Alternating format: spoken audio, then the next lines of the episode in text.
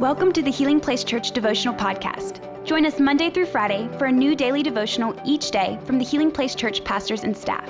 We hope this podcast will help you grow in your faith and will be a blessing and a resource to you as you pursue God daily. Hey everyone, thanks so much for tuning in to the Daily Devotional. We're in the Anchor for My Soul series. We're, we're looking at the promises of God. And today we're going to be talking about waiting on the promises of God. Getting a promise from God is amazing. Walking in the promise of God is incredible. But that waiting season is so hard. And so we're going to talk about that today, looking at the life of Joseph. So Joseph was young, he got a promise, and it took a while for him to walk in it. So we're going to look at a specific moment in Joseph's life. But before we do, I want to give you a little background, and I want you to imagine that you are Joseph and you are walking through these things. And so Joseph, he's a young teenager. He gets a dream, two dreams, in fact, that show that God's going to elevate him into a position of power and authority, a promise from God as a teenager. And then he is immediately sold into slavery by his brothers. Can you imagine if that happened to you? And then he becomes a slave. He's serving in someone's house and doing a great job, put in charge of everything.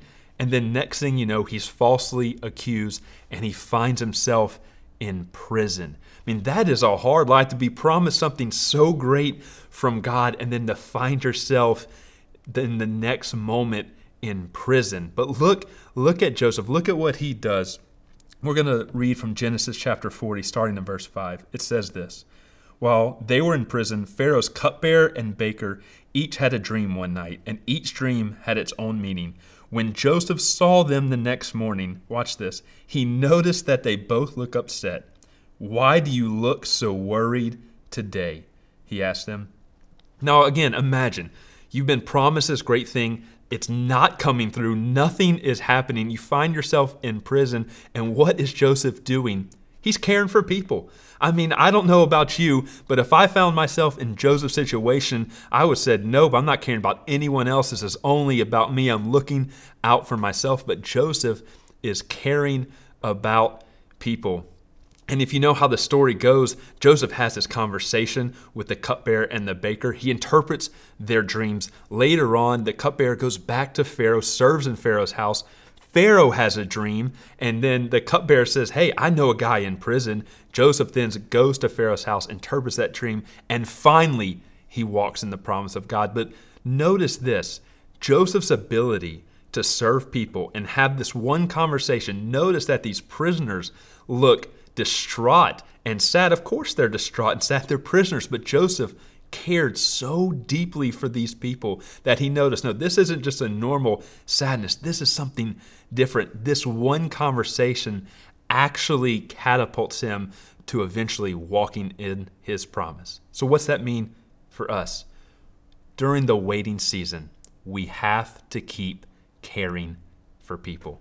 It's so easy when you're waiting on a promise from God and you're struggling through the trials and tribulations that come from the waiting season, even when people are doing things to you that feel like holding you back. It's so easy just to look inwardly and say, I'm just going to worry about me. I'm only going to care about me. But the reality is, in the waiting season, we still have to care about people, because here's the thing. The promise that God has for you and the promise that God has for me to walk in, it has to deal with with people. The promise isn't just for us.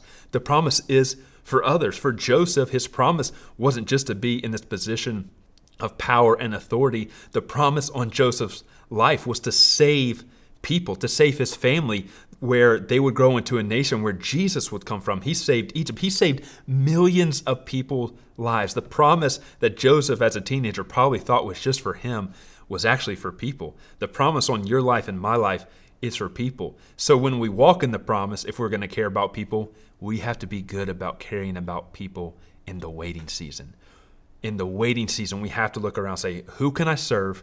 Who can I love? Who can I show the love of Jesus to, knowing that God will take care of my promise? That's why I love this church so much. We have so many opportunities for you to serve and care for others. All of our outreaches, all of our Sunday Go teams, you can be a part of so many opportunities to care for others, but don't let the discouragement of your waiting season keep you from caring for others.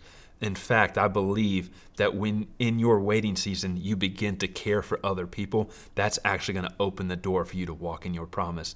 But if you don't care for those people, if you make it all about yourself, you're going to have a real hard time finding that door you're supposed to walk through. So what are we to do? Let's serve people. Let's love people. Let's show people the love of Jesus, even in the waiting season, because that's what it's all about. Well, I hope you've had a great time listening. I hope this has encouraged you. Uh, continue to tune in as we wrap up this series on the promises of God, and I hope you have a great day.